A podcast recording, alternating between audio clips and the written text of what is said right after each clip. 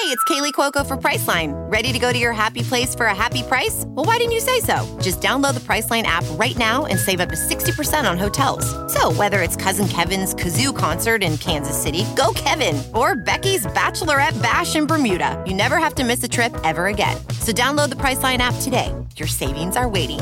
Go to your happy place for a happy price.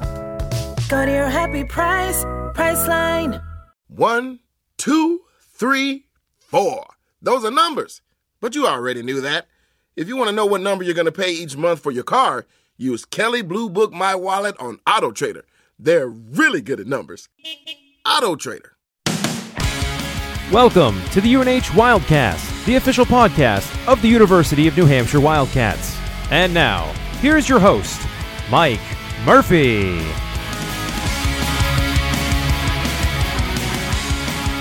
Hello again, everybody, and welcome into the UNH Wildcast powered by Unitil. My name is Mike Murphy, and I am your friend.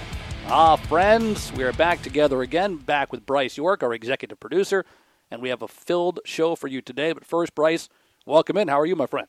Thank you. I'm doing very good. You know, enjoying uh, you know, the nice Halloween weekend coming up, and uh, enjoying the nice weather. And I've been doing pretty good. How are you, Mike? I'm doing great because championship month is here, and we're going to be talking to three student athletes who are still thinking about championships. Randall Harris from the football team, as the Wildcats currently lead the CAA and are six and two, enjoying an off week before they go to Richmond for a battle of ranked teams.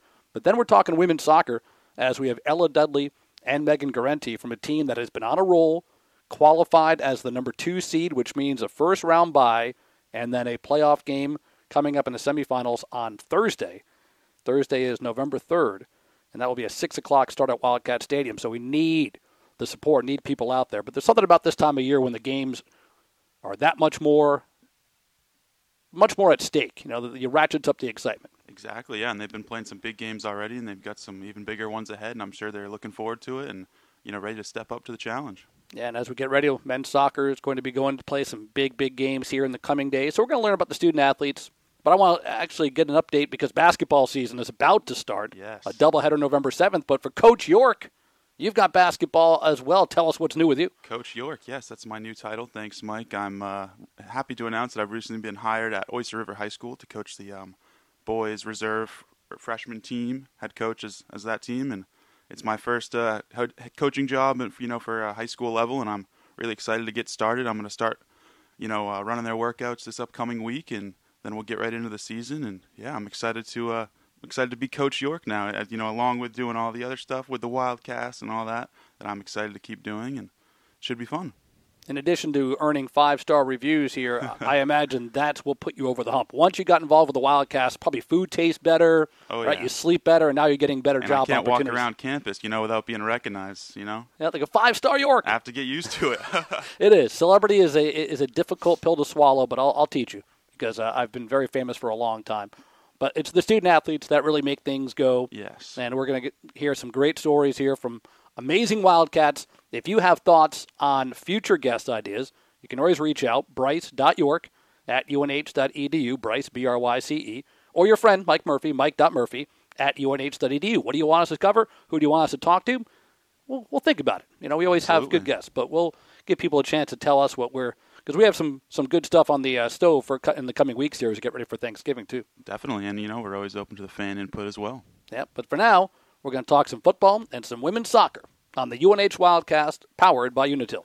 I didn't think I'd start the conversation with Randall Harris with this, but I simply had to. This gymnastics thing going on with the football guys, it's all over social media. It's twice now, and in both cases, Randall, you have been very much a part of this. Whose idea was it? How did you get involved? And how fun is this? Um, whose idea was it? I definitely have to shout out Kennedy Brown, uh, one of the senior captain gymnastics guys that have uh, definitely persuaded us into doing those kind of uh, TikToks.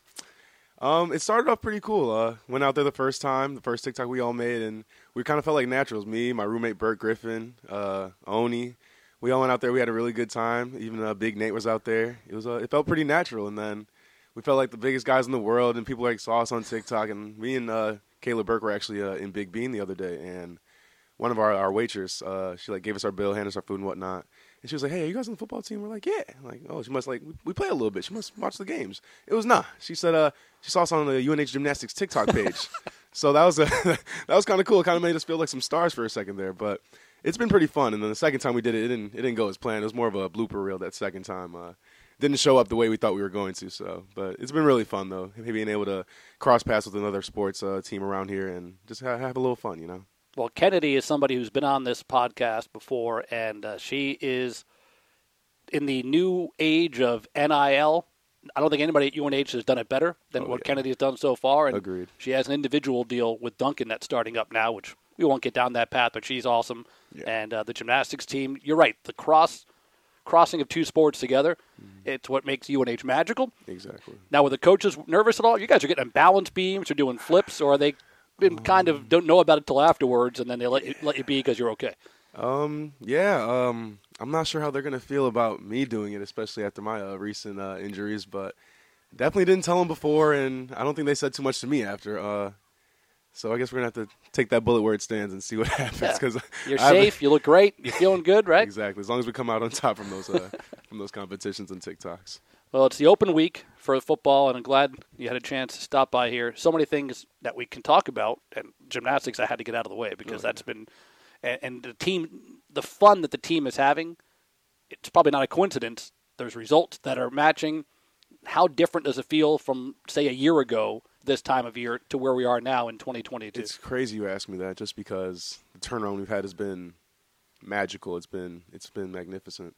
Um, me and a lot of the guys were talking. It was just the team bond we have and the unity and just wanting to actually play for one another and giving our giving ourselves everything we got and whatnot.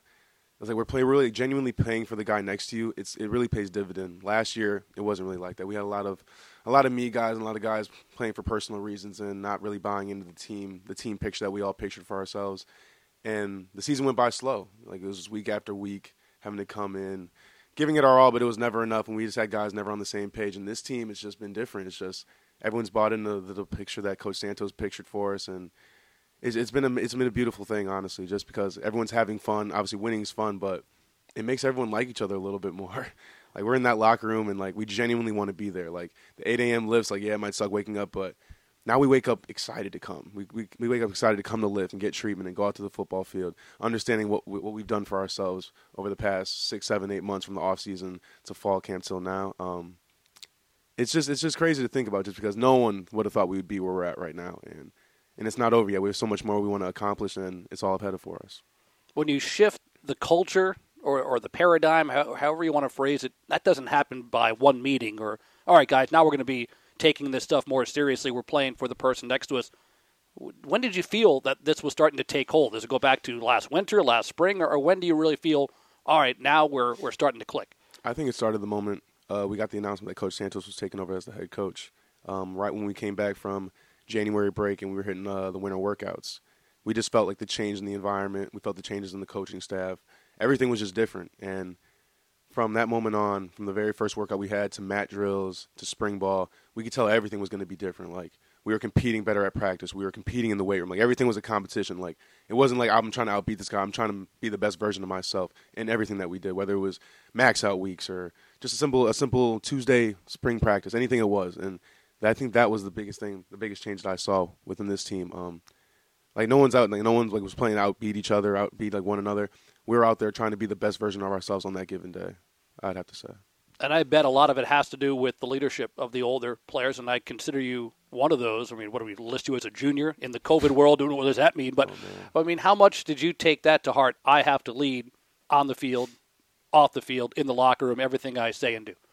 Um, it was definitely a big task, but it kind of just became natural. Honestly, just I kind of feel like everyone has their role on the team, and everyone's going to be a leader on a specific day and whatnot. Like it's not going to just be me every day, all day in my position group. Noah Stansbury in our in our cornerback room has taken over a lot of the times, being that vocal leader, being that leader by example. JC before he went down was a leader by example. Caleb Mead, everyone, I feel like everyone had a leadership role at some point on the team, and yeah, I might I might have the role as our position leader because I'm the oldest guy and whatnot, but I feel like we kind of all share that leadership role together. I don't think anyone specifically might stand out, specifically in my position group. Like, but when we talk about Pop Bush and Brian Espin and Ryan Flinney, like all of our, our our senior captains, man, they're amazing. Um, those are guys that lead by example. They lead vocally, like, and everyone just kind of like went behind them and just followed the lead, and it, it's paid dividend for us. Is there a story behind the sunglasses? I feel like DT was the first I saw with the sunglasses, and recently Coach Santos even had them on, or is that just part of the new vibe? That that's honestly just the new vibe. Um, a lot of the guys on the team have those glasses, and right when DT started wearing those to the games, I was like, okay, like okay, it's a good look. I'm like, yeah, it's, it's part of the new trend. And then we started winning, and out of nowhere, he's in the, we're in the locker room, we're celebrating, we're dancing, taking videos, and those those bright little shiny sunglasses popped up, and it just became the new thing. And then right when Coach Santos said we win this game, I'm rocking those sunglasses. It just took over. So um, that's just the new trend I'd have to say for this team. Yeah, it, it's great. There's so many great things, and uh, I have to bring up our moment, Randall, before the first home game in the equipment room. I'm you're going to get ready to go to battle. I'm going to get a hot dog. But I said, Randall, this is your. I forget the exact words, but you can confirm this. I said, this is going to be your day. Next thing you know, two picks, pick six. We beat Monmouth. The place goes nuts. What do you remember about all that? It was unbelievable, honestly. Um, I do remember you saying this. I'm going to the equipment room, grabbing, trying to get some drip, trying to trying to get a sleeve, trying to get some some new gloves, something I, I needed bad, obviously. And I remember you saying that to me. I was like, I was like, yeah, like it has to be like whatever, like that's what you say on game day. First game of the season, you got to say that. First half was dry and didn't really get much action. And then the second half came, one of the very first possessions, interception. Okay, like okay, like this this could be something. We're competing, we're competing, we're battling against Monmouth, little home opener, we're battling, we're battling. we Get a pass breakup, and then fourth quarter comes, four minute drill, four minute drill. We're up three points, was it? Out of nowhere, another one to the house, and I was like, wow. Then I saw you after the game. What did you say? I was like, I told you. Gave me a fist bump, and I was like, wow, he did tell me. Honestly, an unbelievable feeling. Um, home opener, start of the new year. That's that's that's a hell of a way to get it started. I, I and I looked at you. I was like, wow, you called it. Clout stealing, like Murphy. you know, just latching on. You did all the work. But I remember as well when you guys scored and, and you go over toward the student section. And I know after games now, the alma mater with the band. Can you talk a little bit from the players' perspective about what the student turnout, all fans, but in particular the students, seem to really be coming out in droves to support the team every game in the dungeon? Oh my God! So for the student section, that wasn't that was never a thing in the past years I've been here. Um, when we get a touchdown, going over toward the student section after the game, going over toward the student section in the band and singing the fight song and whatnot, that was never a thing. And I think it was the moment that uh, Charles Briscoe uh, had that scoop and score on that punt block by uh, Josiah Silver. Right when he went to that student section and he did his little dance and he was waving at the student section. We saw with the student section how they reacted. That just became that just became the thing at that point. So I had my pick six. I following Charles Briscoe lead immediately to the student section. And I don't know. I, one thing is, we definitely have to learn that song. We don't know what the band is singing after every game we win at home. We have to learn that. I don't. We don't hear the words. We hear music. I don't know. There's a, a specific song that goes to that, but it's it's awesome. That's that's one of the greatest trends we've started this year. When Coach Santos said we need to start doing that, and honestly, just another thing that just brings a lot of unity together. Honestly, I think us going over there and being with the band and like it just I feel like it just makes us admire what we just did and admires us battling and competing together. I think makes us look at everything in perspective like like this is for us. Like the band is here for us, the fans are here for us. Like everything everything that's happening in the stadium is for us. It's on us to like make it what we want it to be, but that's I think that's the thing just togetherness and just I think the band's a part of it. The student section is part of this football team. Everyone that comes to our games is a part of this football team and it's just it's just paid off for us clearly so far. So the song is the alma mater, and on the video board, it's tough because you're right there in the moment, but the words do pop up on the board. So much like I used to do in church, I'd kind of lip the word, you know, mouth the words and look and try to figure out what I was singing. But there you go. So you you can you can Google it in advance or sneak a peek to the board and see the words on there. Oh, I can't wait to tell the team that one. Oh, they're gonna love me for that one when they actually the words on the video board. Yep as as it goes on. So we're we're we're unveiling things here as we go. Man, we learn something new every day. Well, now I want to learn about the, the Randall Harris story because I haven't fully researched this, but I'm, I would not be shocked if, even though Michigan's not that that far away, I can't think of anybody else from Michigan who's come to the University of New Hampshire to play football here. Now, of course, the emails will come in and prove me wrong, but for you, you probably had little to no idea what UNH was all about. When did this school get into the picture for you? Well, from my prior history regarding Michigan and UNH football, um, I think there was one or two football players from Michigan that played on this team ever. But I'm sure the emails will tell you differently. But that's what I've heard when I first got here from uh, James Francesca. Miss my guy. Yeah. Um, He would know as a guy who Oh, yeah. made the trip to Michigan and came back. Exactly. But my story and how UNH appeared for me, um, it's crazy to think about. I uh, entered the transfer portal after my freshman year at the Central Michigan University. We went one and eleven, worst uh, worst uh, uh, record in program history. Uh, clean sweep with the coaching staff. Whole coaching staff got fired. All new coaches came in. Tried to change my position, and at that point, it just genuinely wasn't fun for me. And if I wasn't having fun with this game, then it was like more like why was I playing it? So I had a decision to make, and I had an all-conference uh, defensive back in front of me, was one year above one year above me too. And the coach just straight up told me the new coaching staff said like, "Hey Randall, you probably won't play until maybe your senior year, just because this guy's a dog. He's not going anywhere. We're keeping him. Like that's the plan." So obviously, like understandable, like you got to get in where you fit in. So I understood what they were where they were coming from, um, and that's when the the idea of the transfer portal came into mind. Um, and this is when it was still fairly new. I think it was like the maybe second or third year that it was really a thing um, before it really took over and people understood what the transfer portal was all about. Um, it was really tough just because there was so lot, there were so many uncertainties regarding the transfer portal at that time. The only thing that you really understood was right when you enter your name in that transfer portal, um, your scholarship at the school you're currently attending can be can be gone. They don't have to honor it anymore. So that was the biggest thing. Talking to my family and friends and well, everyone everyone that was involved in the decision I made, um, that was the biggest thing. Like, hey, Randall, like, do you do you love this game enough? Do you genuinely care about this game enough to potentially risk having not having a scholarship, getting any offers, getting any full ride scholarships elsewhere, or do you want to just stick it out and get your full education, full ride education at Central Michigan? And my first decision definitely was okay, like just got to take the safe bet. Be be grateful for the opportunity to be on a Division One football team, but after talking to more family and old coaches that I played for over the years, um, they told me, and this that's not what I started this game for. I didn't come, I didn't work all the way hard. I didn't work this hard to get to the like a Division One level and just to be on the team. Like I came to play. Um, after I had a few conversations like that, I entered the transfer portal, and this is like obviously like the transfer portal has a lot of statistics that go that go toward it. I was a freshman with four years of eligibility left. Um, it was kind of a hot commodity. If you're a cornerback uh, with that much eligibility, you're gonna you're gonna get some love, and I got a lot of love. I received a lot of uh, a lot of emails, a lot of offers, a lot of visits and whatnot. I visited Montana, Rocky Mountain uh, State. Um, goodness gracious, Old Dominion. It was a lot of schools. Schools in Texas, Oklahoma, schools I'd never heard of. It was a lot of schools, and it's crazy to think that the University of New Hampshire was actually the last school that reached out to me, the last school I visited, the last school to offer me. It's crazy to think about just because I did not have my mind made up, and I don't know where I get a I get a, a Twitter DM from James Francesca, and click on the message and it's like, oh, like hey Randall Harris, like we just saw your name in the transfer portal. We're potentially looking for a cornerback. Da da da da da. Press on this profile. I'm seeing University of New Hampshire. I don't remember the last time I heard that. I never I never heard that state before. Like I don't even remember like, learning about about that like in elementary school. So immediately the first thing I do is go to Google Maps. I was like, where is the University of New Hampshire? Zoom out, continue to zoom out and zoom out. I'm like, wow, this place is north. That is far. I don't even know if we can refer to it as the East Coast because it was so far north. And I saw where it was, and I was like, I was like, ain't no way. So me and my mother started looking, doing some research on the University of New Hampshire, Division One FCS level, and we started. We saw the program history. I was like, wow, this place is this place is legit. This is this is like a real Division One university. Okay. Um, so we decided to give it a chance, and I flew out here and fell in love immediately. The moment I landed off the plane with Jimmy Jimmy V, they showed me around Boston a little bit, got good food. Uh, they took me up to here, and just immediately when I stepped on campus, I was like, wow, like I could see myself being here. As specifically as a student, that was always the most important thing for me and my mother. Can you see yourself being a student on this campus? Can you see yourself excelling on the football field and the academic field?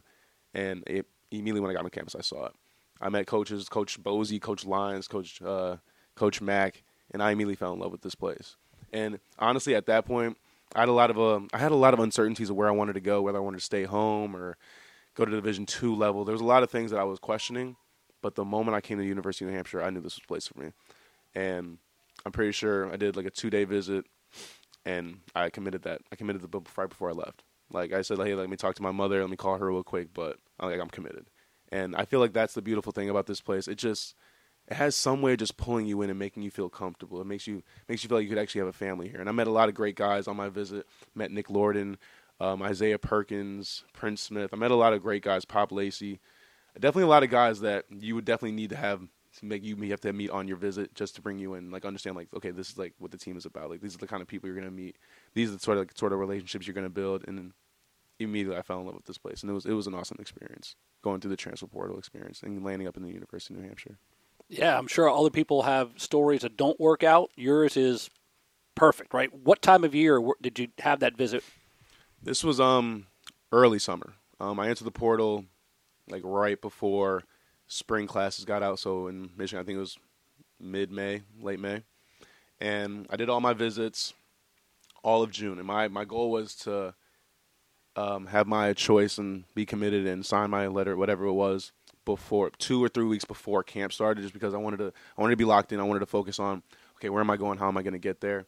I took my last visit here to University of New Hampshire in I'll say mid mid mid July, and it's definitely a catfish because most beautiful time of the year. Um, it is. It's oh man, beautiful weather, ocean breeze, all that good stuff, and they they get you. They get you with that perfect weather in the summer at the University of New Hampshire. Um, but it's not always like that. Um, obviously, when I spent my first winter here, it's that that picture went away quite fast. But I didn't understand. Like when I thought University of New Hampshire, I'm thinking, oh, it's going to be cold. That's really far north. It's, it's touching Maine. It's going to be freezing. But obviously, no. It was yeah. The weather was nice too. So. Yeah, we have our cold times, but that's when you go to class, right? You, yeah. you study more. You don't want to go outside. But exactly. during the football season and uh, spring ball and everything else, it's great. It's unreal. You've referenced your mom a few times, family, home. Can we talk about growing up? Because it was Michigan your home all your life? Oh, yeah. So, how important were they in these decisions that you had to make as what a 19 year old at that point? I was uh, freshly 19 actually. Uh, birthday's in March, so I entered the portal three months after my um, 19th birthday. Um, it was everything for me. Um, they played the biggest role in the reason I even entered the transfer portal. Um, without them believing in me and saying like, "Hey, Randall, like remembering the reasons why you played, why you started this game," I wouldn't, I wouldn't have done it. I wouldn't have made that leap, especially at the time where there were so many uncertainties with the transfer portal. But they're just my inspiration and they motivate me and they inspire me to make the decisions that are best for myself. And at the end of the day, they always will make sure I'm the one that makes the decision that I need to want it for myself. But they'll give me the pros and cons and they'll they'll push me to understand both sides of the situation. So, um, my mother is specific, especially she has inspired me. God knows how much. Um, she's the reason I entered the transfer portal. She she said she's the one that reminded me and had certain coaches reach out telling me the things I needed to hear in order to make a decision like this. Um, every school I visited, um, it was specifically like my like three I had three requirements. Do I see myself being a student here? Do I see myself excelling on the football field? And what does my mother think about this school? and I told every single coach that, and they and they honored it too. Like they made sure to contact my mother and make sure she was a part of this decision making. And the University of New Hampshire did the greatest job with that. Um, Jimmy V reached out to her, Coach Mack reached out to her, John Lyons reached out to her. And my mother, my mother was the biggest part of this decision. Like, if I if she didn't approve of this school, it was a no for me. Like, she had to be okay with this kind of a decision just because she played the biggest role in it, if not myself. So, talk about selflessness and mom's. You know, you can't even begin to describe what that means. It had to be tough for her to say, leave Central Michigan, leave the home state, go to New Hampshire because it's best for you, even though it's harder for her and your family to see you. Yeah, um, I think the biggest thing for her was all the paperwork that came with uh, transferring. Um, the amount of paperwork that me and her did in our office basement for months upon months was ridiculous. Um, I don't, I could never transfer again. Just thinking about that paperwork we were doing. But honestly, with her, she was just so motivated and like proud of me for making such a big decision at such a young age. I, it kind of came like a no natural for her. Um, she was honestly nothing but excited for the opportunity that presented itself and she was really happy and blessed that I had all these opportunities and all these schools still saw value in me that Central Michigan didn't. And she had no doubt in her mind. She didn't. She didn't feel any kind of way. Honestly, like yeah, like her baby her, her baby boy is leaving the nest, but it's just kind of how I think she's she's matured enough, and she's I'm the I'm the youngest of three, uh, two other brothers, so she's been through this roller coaster a couple times, and I feel like with me it just became second nature. Um, when it was time for me to go, like she had no problems with it. We took the 13 hour haul, and 13 hours in a Honda Civic with your mother is uh, it, it can get quite gruesome. So we definitely had a couple arguments, a couple pit stops along the way, but no, she was nothing but excited for me and the opportunities that I set up for myself. How important talking about being the youngest and having older brothers? Uh, I'm sure there were difficulties, but they probably were also heroes of yours growing up. What was that relationship like growing up, and what sports were you playing other than football? Oh, it was um, it was unbelievable. My brothers are Robert and Ryan Harris. Um, they were big track track and field guys. That's where they went to college for. My uh, oldest brother Robert went to the University of Alabama for uh, track, and my brother Ryan went to the University of Tiffin for track. And they played basketball, they played football, but the one that we all enjoyed the most was football. But the one we all excelled at, well, the one they excelled at the most was track. Um, my story is a little bit different from theirs. Um, just being the youngest, and it's only two years apart each. So my other brother's four years older, and my middle brother's two years older than me. Um, the experiences and the opportunities I had were a little far more than what they had, and I feel like just being the youngest, I think that's what inspired me the most. Um, between travel basketball and having the opportunity to go to a private school like Orchard Lake St. Mary's Catholic School, and then transferring over to my public school, Walled Lake Western, I had a lot of opportunities that they didn't receive, and I think just growing up and seeing what they did and like what they made for themselves only inspired me to take advantage of the opportunities that my mother and my family provided me and what my brothers provided me too. Um, definitely being the baby of the family. Um, there might have been moments where there could have been some favoritism. Obviously, I'm a little biased about it. I just think I just think I was that dude. Like I, was, I think I was a great child. It definitely taught me tough love because there was a lot of times where there was a lot of indifferences. Obviously, I was getting I might have gotten some better treatment than they might have, but I think that just comes with being the youngest. I just think that's just that's just that's just the role that we play in society today. Um, but no, they they are honestly my biggest role models when it comes to sports, just because at a young age I was able to watch what they were able to do and how they excelled on the track or on the basketball court and the football field, and it inspired me to just be. I wanted to be better than them, so they played a key role in like the player I became, just because obviously as a young child you want to be you want to be better than your older brothers and you want to outdo them and everything. And obviously at a certain time like you're not going to do it. Like physically they're going to be stronger than you faster than you. But over time like obviously you're going to develop a better sense. And them beating me over the years and was it video games or to go outside and play basketball whatever it was like they'd always beat me. And i feel like that was like the motivator that started me and like why i wanted to compete and be at this level when did you have to give up the other sports i, I always ask student athletes this question because if you love them all you have to gravitate towards one eventually to make it to the highest level. Yeah, that's the sad part about it. Um, I gave up track very early just because I was like a long jumper kind of guy, and I wasn't as fast as my brothers like were, in no question. Um, I gave up track pretty early, probably junior year of high school. For me, it was basketball. Basketball was the one I started first. That's the one I played for the longest. It's the most I I did the most with between travel basketball, AAU, high school, and whatnot. That was the toughest one to give up, just because I played that throughout senior year though. But it was the moment the moment I realized that there were more opportunities for me to go to college in football was my sophomore year of high school, and obviously like just being a six foot guy, like unless you're a very great point guard, there's not a lot of opportunities for you at the basketball level. And it was a tough feeling just because I've always enjoyed playing basketball more. I don't know what it was, but it was right when I made that right when I made that commitment to okay, like if you want, if you want opportunities for yourself, it has to be football that's when I really started falling in love with the game. I don't, I don't think I gave myself the opportunity to understand what the game of football was, but the moment I said, okay, like you can do something with this, that's when I really understood what this game was and like how many opportunities it can provide for you, and that's when I really fell in love with this game. So let's go back to after you make the decision to transfer here and you get to campus. What were some of the challenges? I'm, I'm just thinking. Here you are, you coming from the FBS school in Michigan. You, you, you meet guys who you're going to be competing with because we were pretty deep at cornerback. Oh, yeah. Those guys you mentioned, Perk, Prince, and you're trying to fight your way on and join a locker room and all that. How? What do you remember about that time in your life? Oh, it was a struggle. Um, being a guy from the FBS level, especially in the transfer portal, when you don't know too much, especially you don't know too much about FCS. I didn't know that there were two levels of Division One football. I thought it was just all or nothing.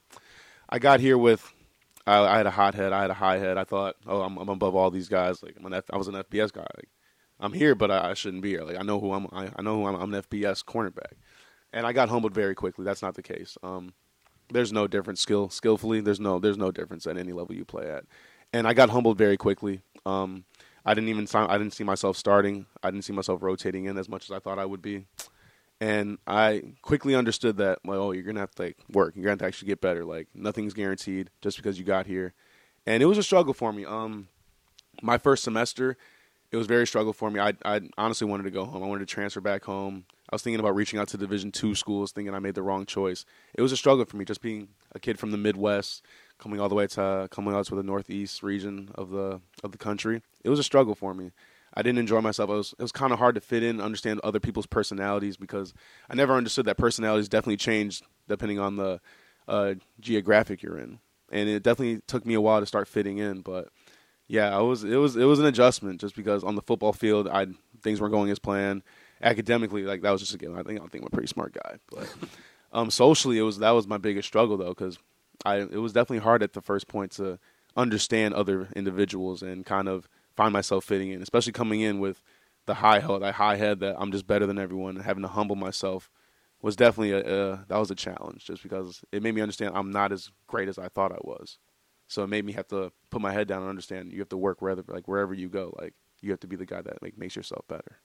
What are some of the nuances that makes people in the Northeast different? I know the reputation is uh, people in the Northeast not as friendly as Midwest, but what was it that you said some of the differences based on geography? Um, it's weird. So it's like from what I've seen, people from New Hampshire are the greatest, nicest people. But then like I start seeing some of the New York people and the Boston people, and they're not as friendly. And I don't know. Like, there's a lot of sayings out there, and there's a lot of stereotypes. But yeah, like the Midwest is known for their niceness. They're known for being outgoing and friendly, and the stereotype around here is is not the case. And I think that was my challenge, just because I guess maybe I thought I was coming on too strong, trying to make friends and whatnot. I don't know what it was, but it was it was just hard to read other people. And uh, my roommates at the time was uh, Timmy Bouchard. He's from New Hampshire guy. Sean McCormick, Maine guy and then Christian Pete, New Hampshire guy. So like I was getting the brick of it. I was getting like true like Northeast, like like this is where we're from, like this is who we are. And I think that was probably one of the bigger challenges, just because I wasn't hanging out with guys that came from, say, Virginia or Maryland. I wasn't hanging out with those. I was hanging out with like true live like live free or die guys. And I think that was my biggest challenge because I'm a guy from the Midwest. I'm it was just different for me, but I think for me, like just giving it a chance and like kind of being like buying all in, not just football wise, but socially and like getting like giving myself an opportunity to understand other people and like understand their personalities and understand their traits that's when it really started to click for me and then so i have some of the greatest friends I'm, i made the best connections with here now right. Anytime you're the new kid there's that difficulty. How do i fit in? As you as you illustrated what do you remember about this goes back to the conversation about when you said okay things switched in the locker room. But for you randall harris first year student when did you start to feel comfortable and not have as many homesick feelings about transferring? And, and who helped you along the way? Your roommates probably among them. Oh yeah for sure. Um, the moment it started to click for me being here was definitely after the 2019 season. We went six and five right when coach matt got cancer. Um, i didn't have the season i wanted to have. I had my first career interception which was cool but it was like i know who i can be. I showed glimpses of it and it was talking to coaches. Was like hey like you need to do this. You need to do that. You need to do that. I was like okay okay.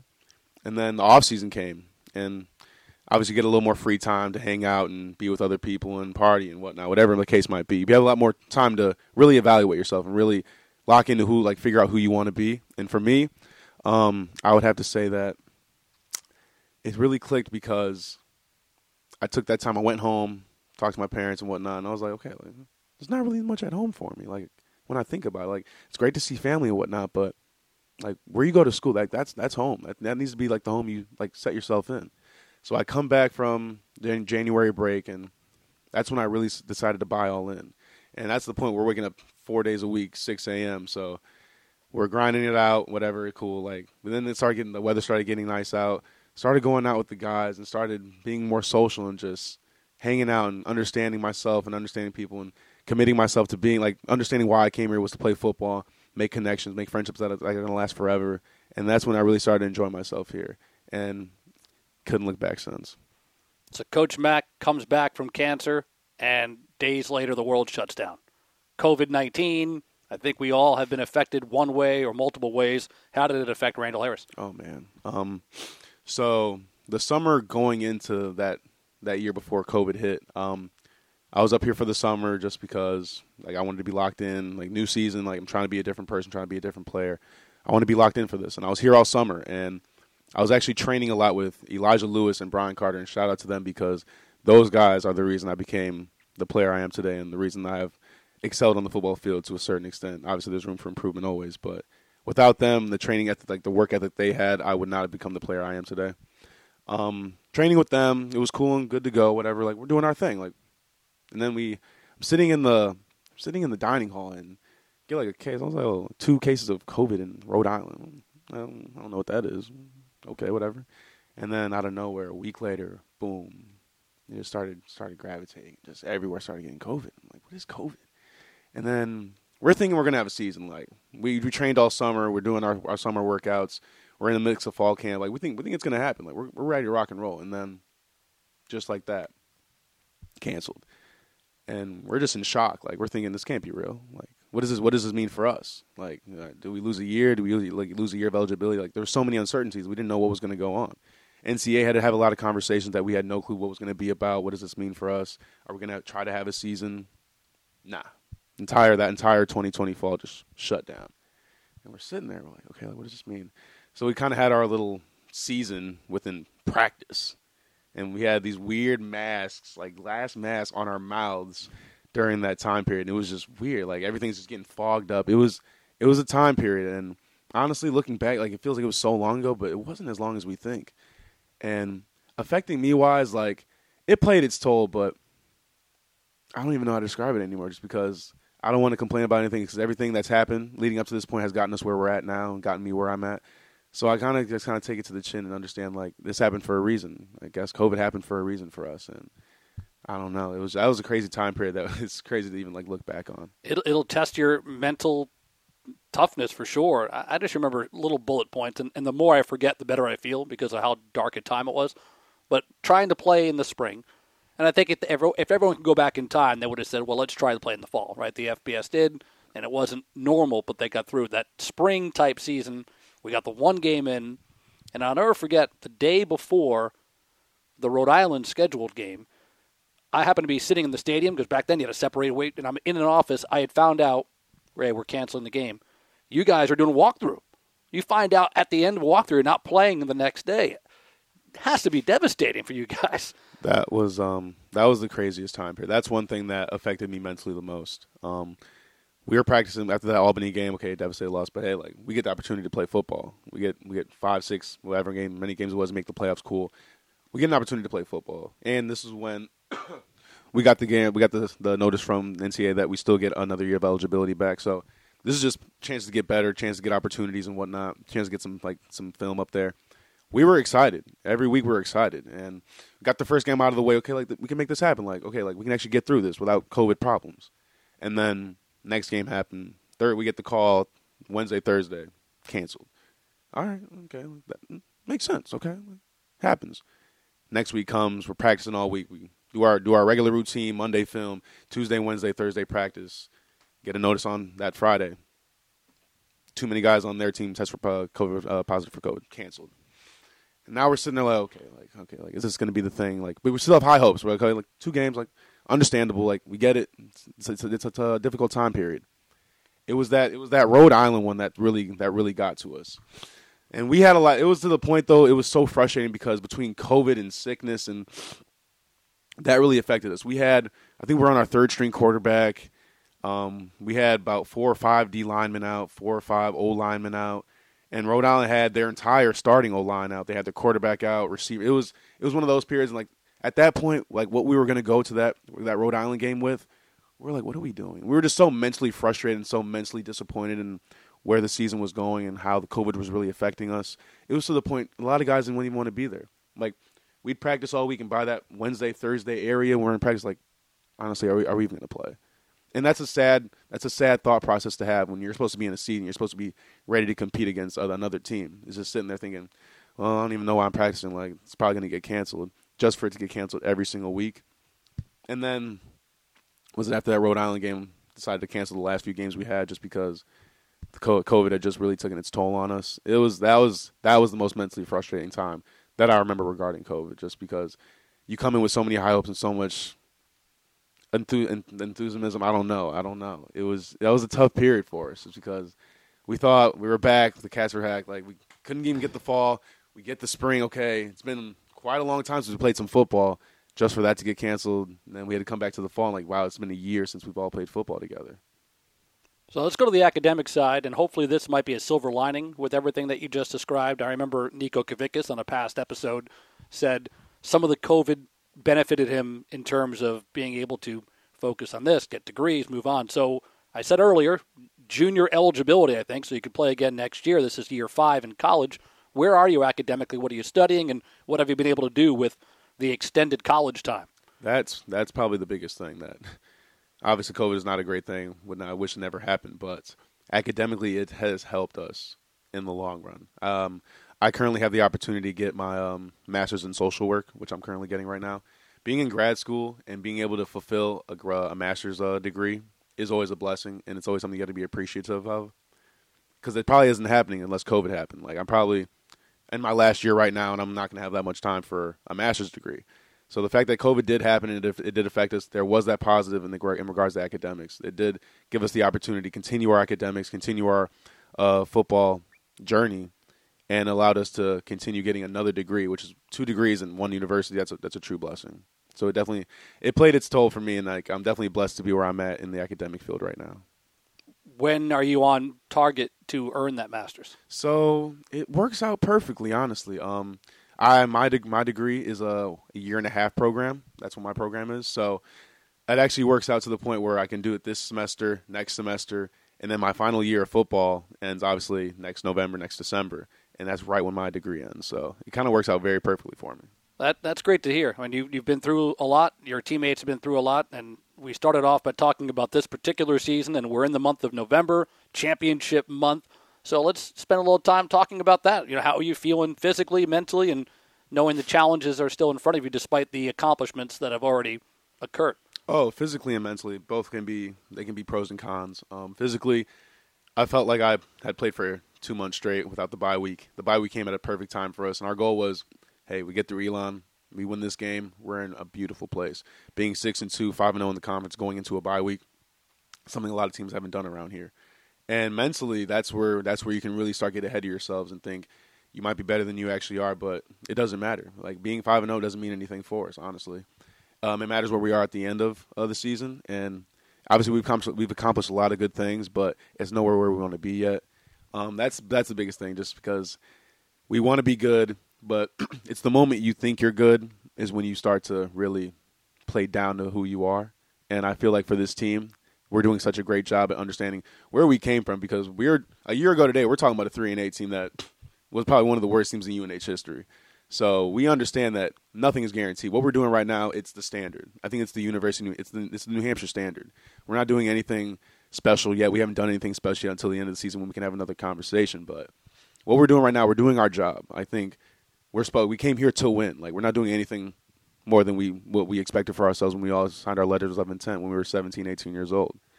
Um, no one would have thought that we'd be where we're at, but we're getting there and we're here now. But it doesn't matter for us. Um, five and zero oh doesn't matter.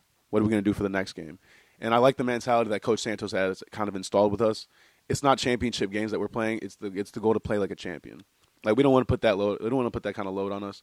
Um, have like playing championship football every single like every game's a championship game. now. Um, our brand of football is playing championship football, yes, but we want to be we want to play like champions, and that'll lead to the results that we want. So I feel physically, um, where we're at in the season, yeah, guys are beat up, but that's just a given. Every every team's beat up. So what? Um, it's about what we're to do to get better and what we're to do to finish these last three games strong. Well, Randall, it's been great talking to you today. The story is still to be written, and as you even forecast earlier, about a year from now, when you're getting that master's in social work, have you thought beyond that? Here's a Michigan guy who's become a New Hampshire guy.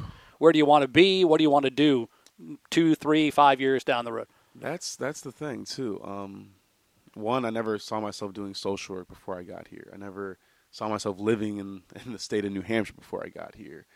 Um, since I've been here, I just I fall in love with the everything, the demographic, the geographic, like everything about this place. I fall in love with, and I do know I have I have goals for myself. I have dreams for myself.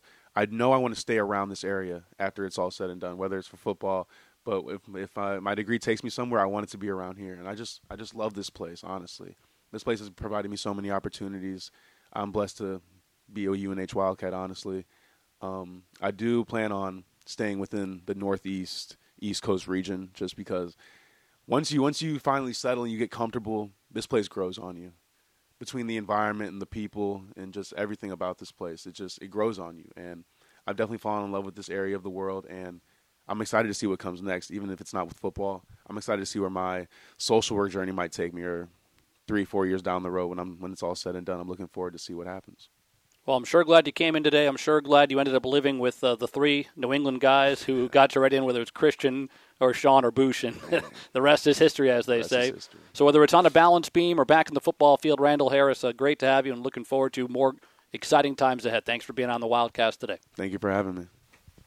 We're not really talking much about what happened on a Thursday night in Lowell, Massachusetts. It's over and done with, but I'm sure when you came in today, Ella Dudley and Megan Garenti, thinking about, oh, good, we can talk about our season in general and about the excitement ahead. So thanks for coming out on a Friday to chat with us, and, and let's get each of your stories. So, uh, Megan, we'll start with you. Growing up, where are you from?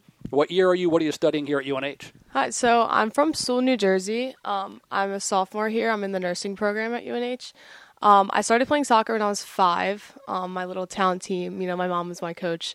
Um, my team ended up clicking really well, so we're like, wow, um, let's do something here. And then we we joined a club, a little small club, which eventually merged into a bigger club, and eventually became National League into DA you know, we my team stayed together like for years, so it was the same group of girls, which made us really successful. Um, so we all started getting recruited, and now here I am today.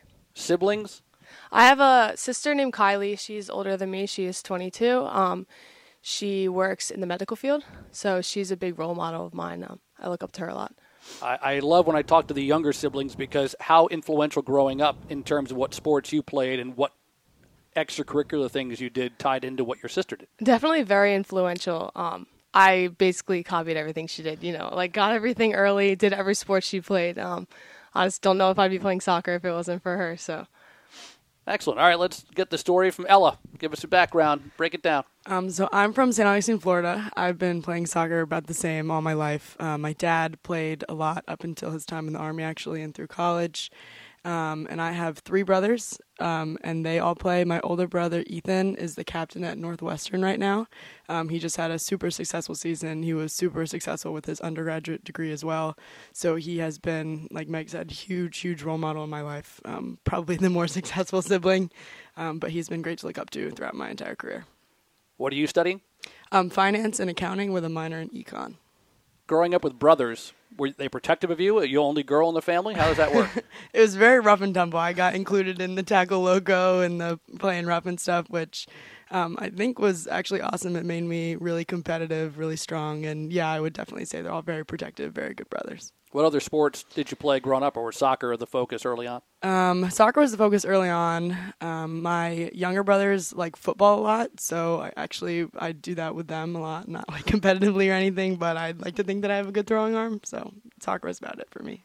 So, Megan, in your case, coming from New Jersey, there's a lot of kids from Sewell, New Jersey, who come here to UNH, but everybody has their own tale as to why they end up coming to the University of New Hampshire. I can't wait to ask Ella, going from Florida. but, but what was your story about coming here?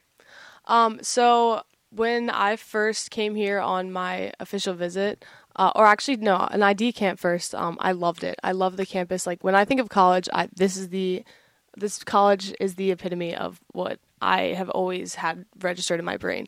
So I came here and I loved it, and then um, obviously you know started talking to the coaches, and they were super super supportive and like encouraging, and it made me really want to come here and be part of this like family atmosphere. Um, especially I saw a lot of that when I came on my official visit. Um, I stayed with Kat Shepard, um, and that was awesome because I got to see like the team atmosphere and how it would be in my years here.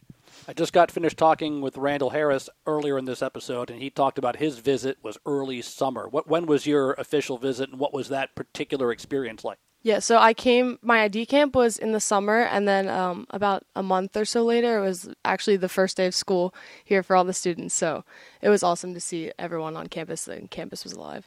So Was there a competitive situation where you were weighing, I may go here, but UNH wins out for a certain reason, or did you know UNH was the one for you? I think that once I stepped on campus, I definitely knew. So All right, Ella, uh, you probably got tired of the good weather all year long, so you wanted to come somewhere where the, cha- the seasons change or something like that. Um, yeah, I just definitely wanted to just try something new. I think um, being in Florida your whole life, it's it's hard to play soccer when it's the stifling heat all the time.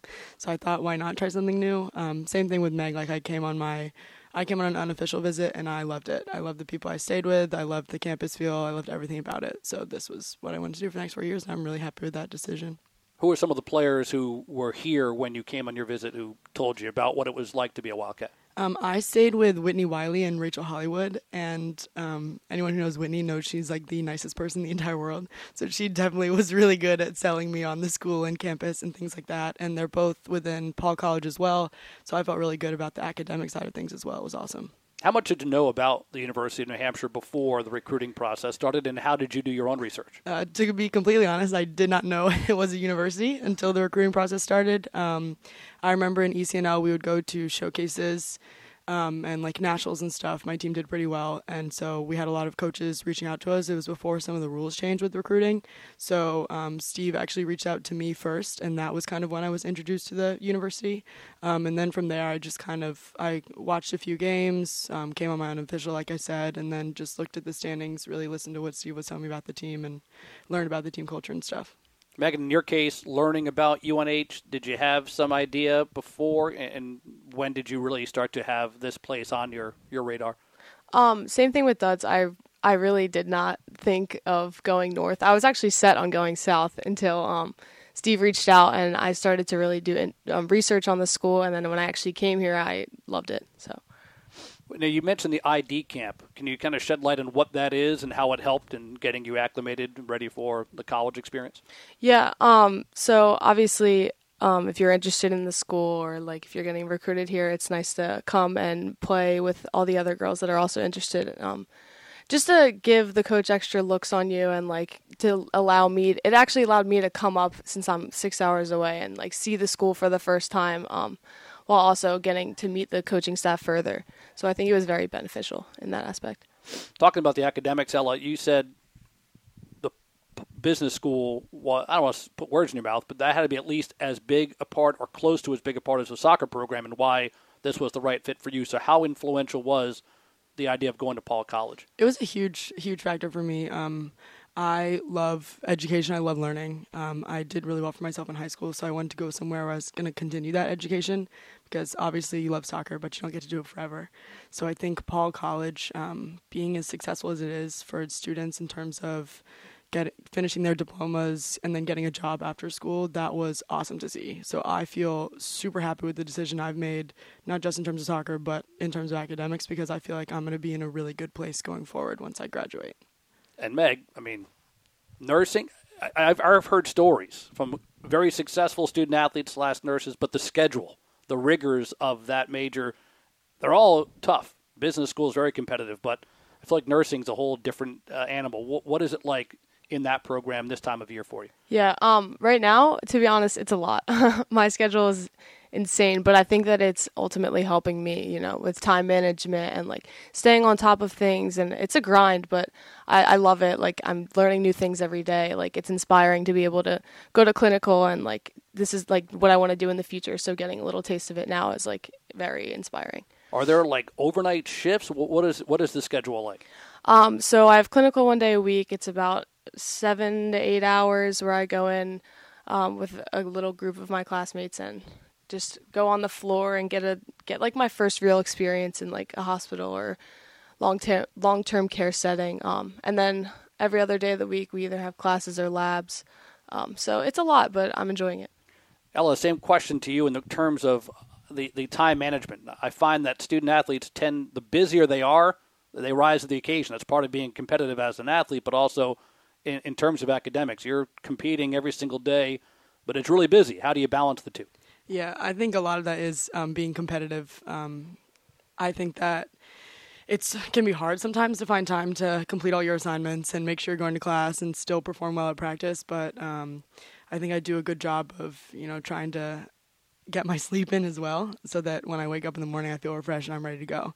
So it's it's definitely a grind, especially during um, season and especially with two majors. But I think that it's been really beneficial, like Meg said, just teaching me for the future. How are the professors in understanding the travel schedule and practice schedule? Or I mean, they want to hold you to the same demands, but are they somewhat flexible or, or, work with you to make sure you don't miss things? Yeah, they're so flexible. I think, especially I don't want to speak for the whole school, but especially within Paul, like um, I actually one of my professors, Professor She, who's my accounting professor right now, um, she just sat me down and was like, I don't know when you have the time, but if you want to come in, I can look at your resume, help you find internships that work with your schedule for your soccer over the summer, and wishing me luck in our games and stuff. It's it's been incredible. It's been a really great experience. I feel like they're not just professors. Like I feel super personal with them. Like I have relationships with them, which has been awesome. It's that's really good encouragement to have during the season.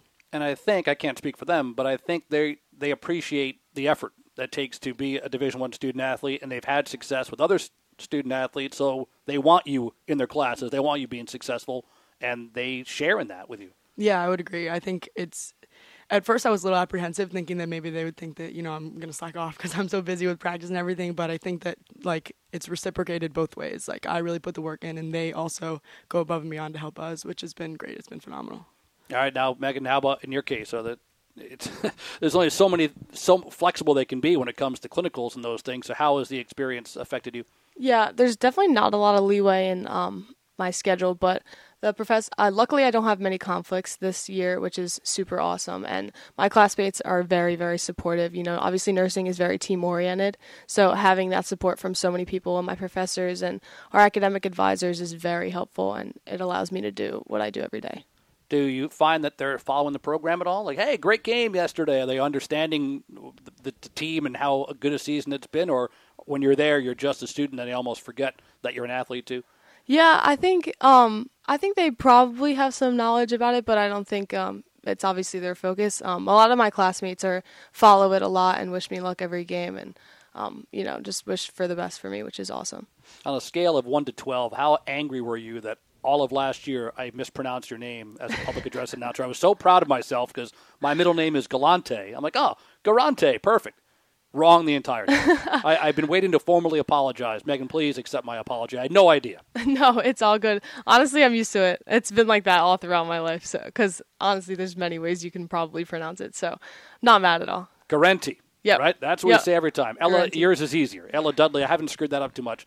Although uh, I know that Sally Rainey got my case for forgetting Andy Allison the first game. Yeah. So hopefully uh, I, give Andy her due. It's just fun. It's fun watching your games, being part of that, and how obnoxious is it when I do Stu Horn? Is that too much? No, we love it. okay. We appreciate all that you do for us, so thank you. Oh, please, please. That was my. You're welcome, but I don't do much. I just enjoy following along, and it's been just a great ride. Even last year, I thought was really awesome, and I know the Lowell experience uh, this year.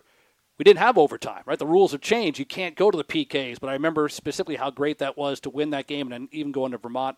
So I guess Ella will turn to you for this one. How motivating was how last year ended to springboard into what you've been able to accomplish so far this season? That was a big thing that we talked about um, at the beginning of the season, like how we ended and how we don't want to end like that again. Um, I think that last year our playoff run was insane. I think that that was just a full on grind from everybody on the team. And I think we took that same mentality of just grinding into this season. And I think that shows with our seeding. Um, I think even you know, yesterday's game at Lowell, um, our game against Vermont this year, winning that game, I think you can just tell that everyone is very dedicated and just really wants to push through and get the win this year.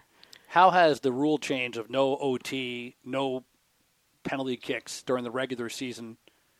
How have you adjusted? I would think, like from the rigors of the battle, you know when the game's done and those those extra minutes that you would be battling. Now you can rest up and be ready for these biggest games of the year. yeah, I was about to say it helps with fresher legs for sure in the next game.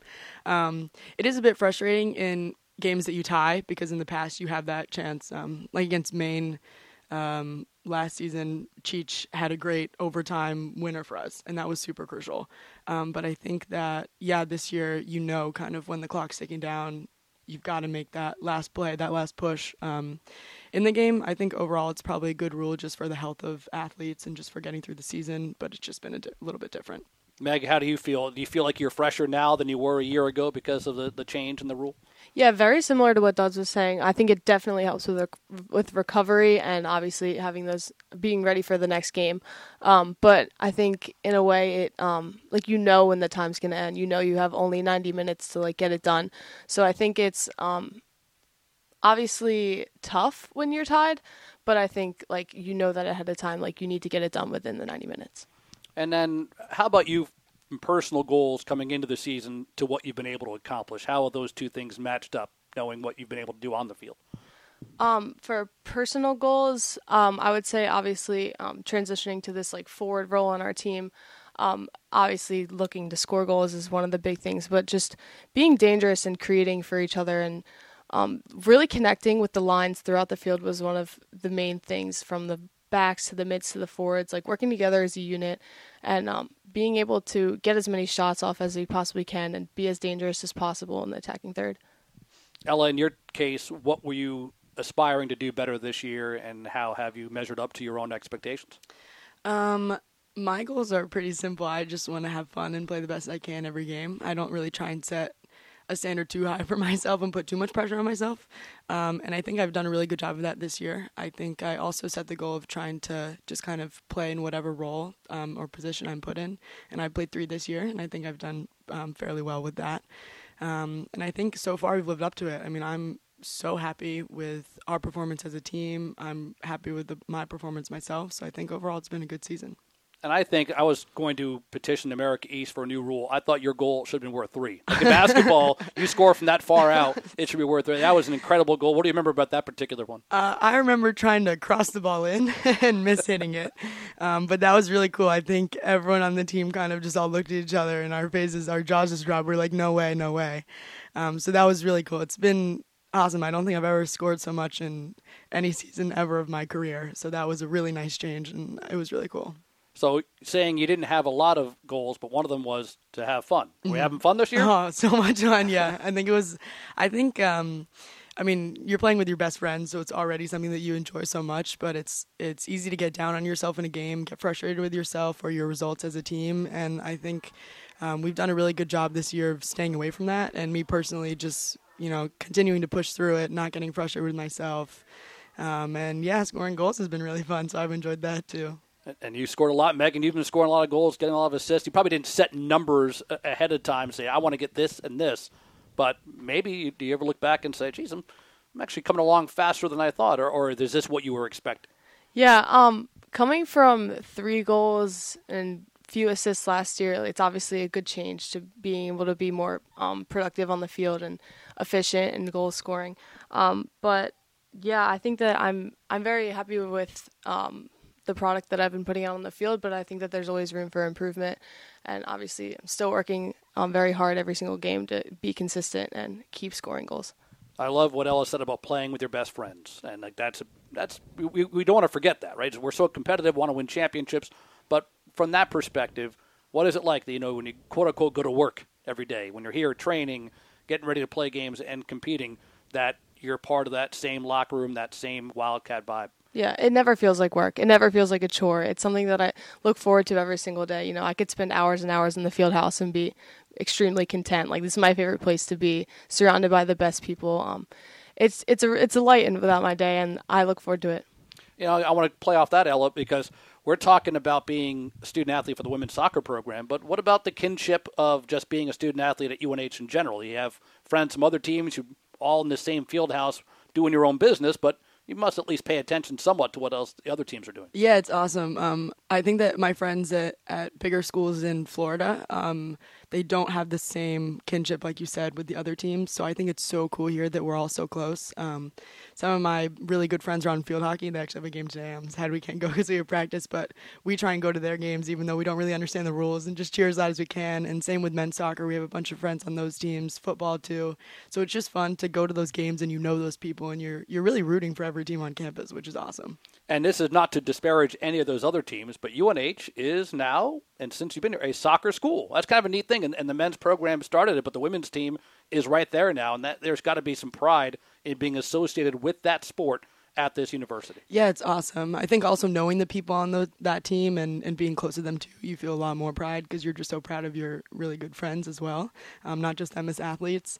And I think like the moments like their UNC game last year is crazy. And it's so much crazier because you know those guys who are out there scoring those goals and, and playing so well and stuff like that. So it is, you, you feel really proud to be a soccer player at UNH when, you know, our team is as successful as it is and their team is successful as it is. Meg, what's your experience as far as following the other teams or being friends with the other student athletes? Um, very similar. You know, um, we I know uh, me personally and a bunch of other people people on the team look forward to going to these games. You know, volleyball, field hockey, uh, men's soccer, football. Every single game, we're excited. Um, you know, we see each other in the dining hall and we're rooting for each other, asking each other, "Oh, how was your game?" You know, like good luck tonight. We're just excited for one another, which I think is very positive and encouraging to be a part of.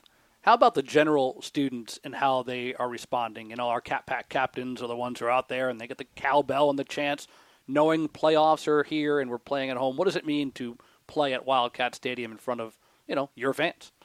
Playing at Wildcat is awesome, you know, put, always being at home and having that support and the Cat Pack, you know, cheering and just the students taking the time out of their day to come and support us. Like, we, it means a lot to us and we we appreciate it a lot. And I think it helps us throughout the game pick each other up and look around and see everyone who's there for us. What is the home field advantage, Ella, in your opinion, when you're when you're playing here?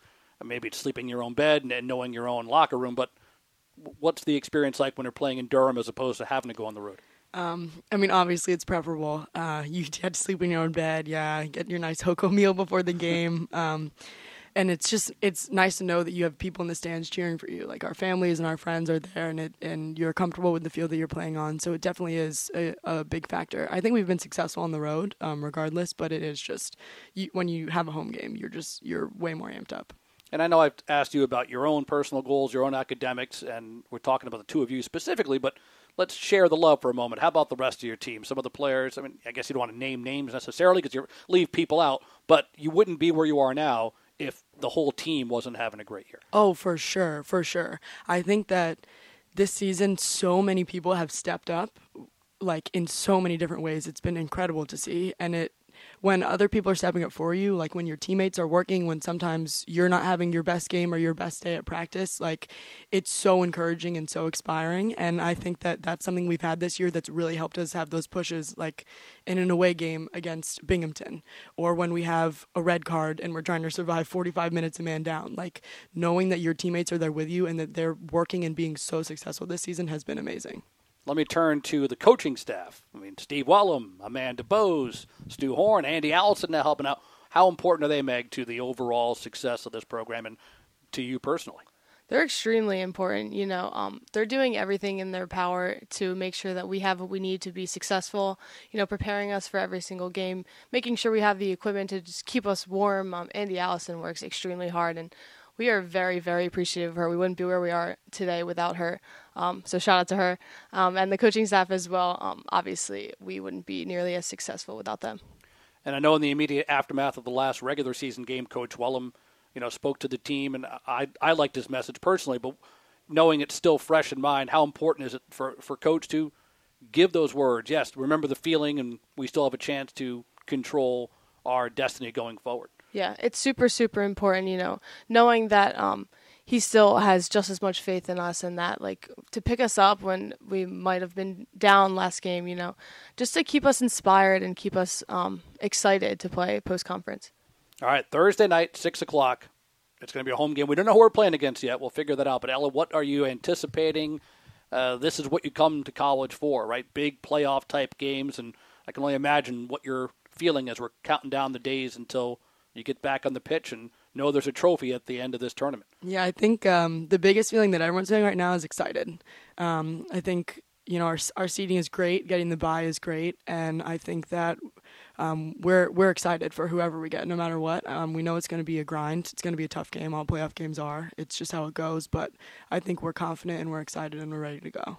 Is there a plan Sunday to watch the other game as a team, or do you just kind of let that happen? Don't worry about it and when it's time to watch film on the winter, you'll watch the film. We'll probably watch. Um, we're we're big soccer watchers. No matter what game's going on, we'll watch any conference anytime. So I think, yeah, we'll probably tune into those games and, and just see how it goes. But I think no matter what, we're not we're not too worried. We're confident. We're excited.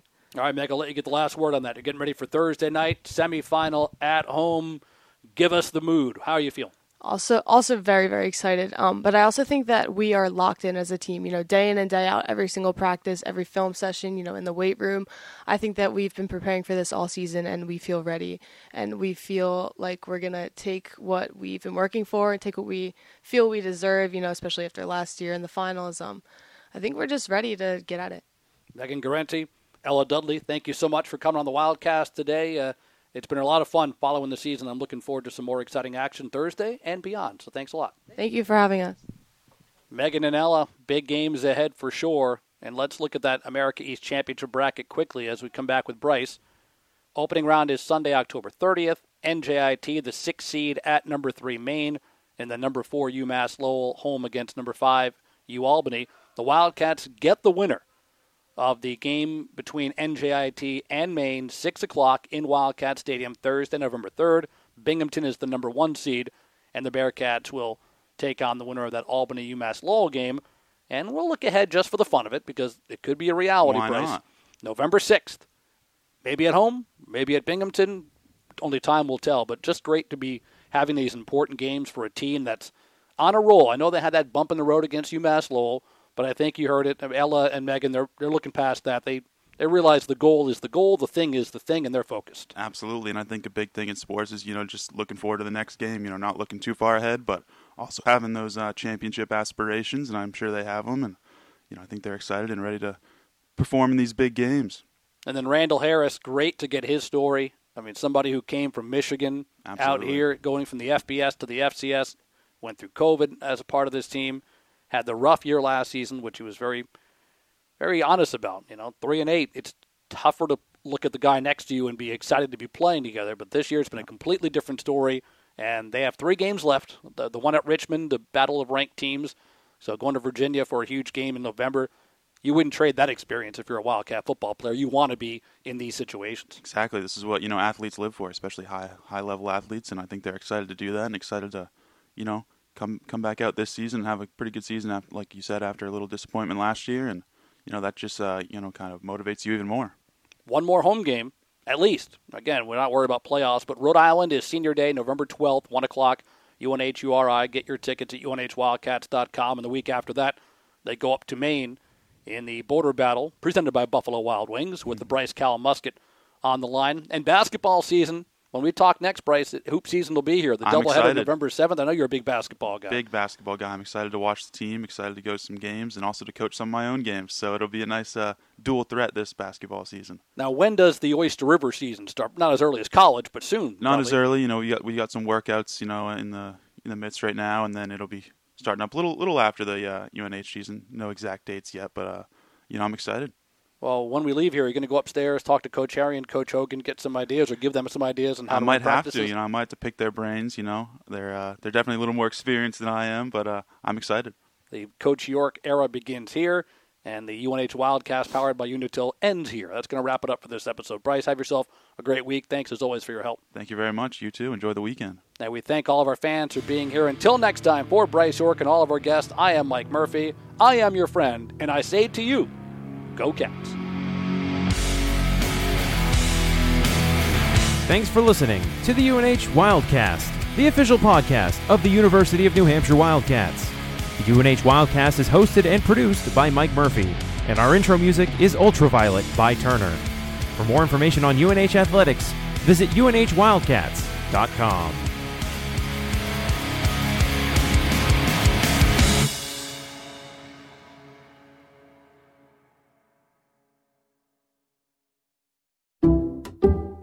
Some people just know there's a better way to do things, like bundling your home and auto insurance with Allstate, or hiring someone to move your piano instead of doing it yourself.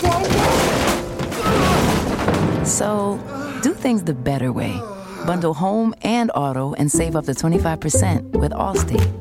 Bundled savings vary by state and are not available in every state. Saving up to 25% is the countrywide average of the maximum available savings off the home policy. Allstate Vehicle and Property Insurance Company and affiliates, Northbrook, Illinois.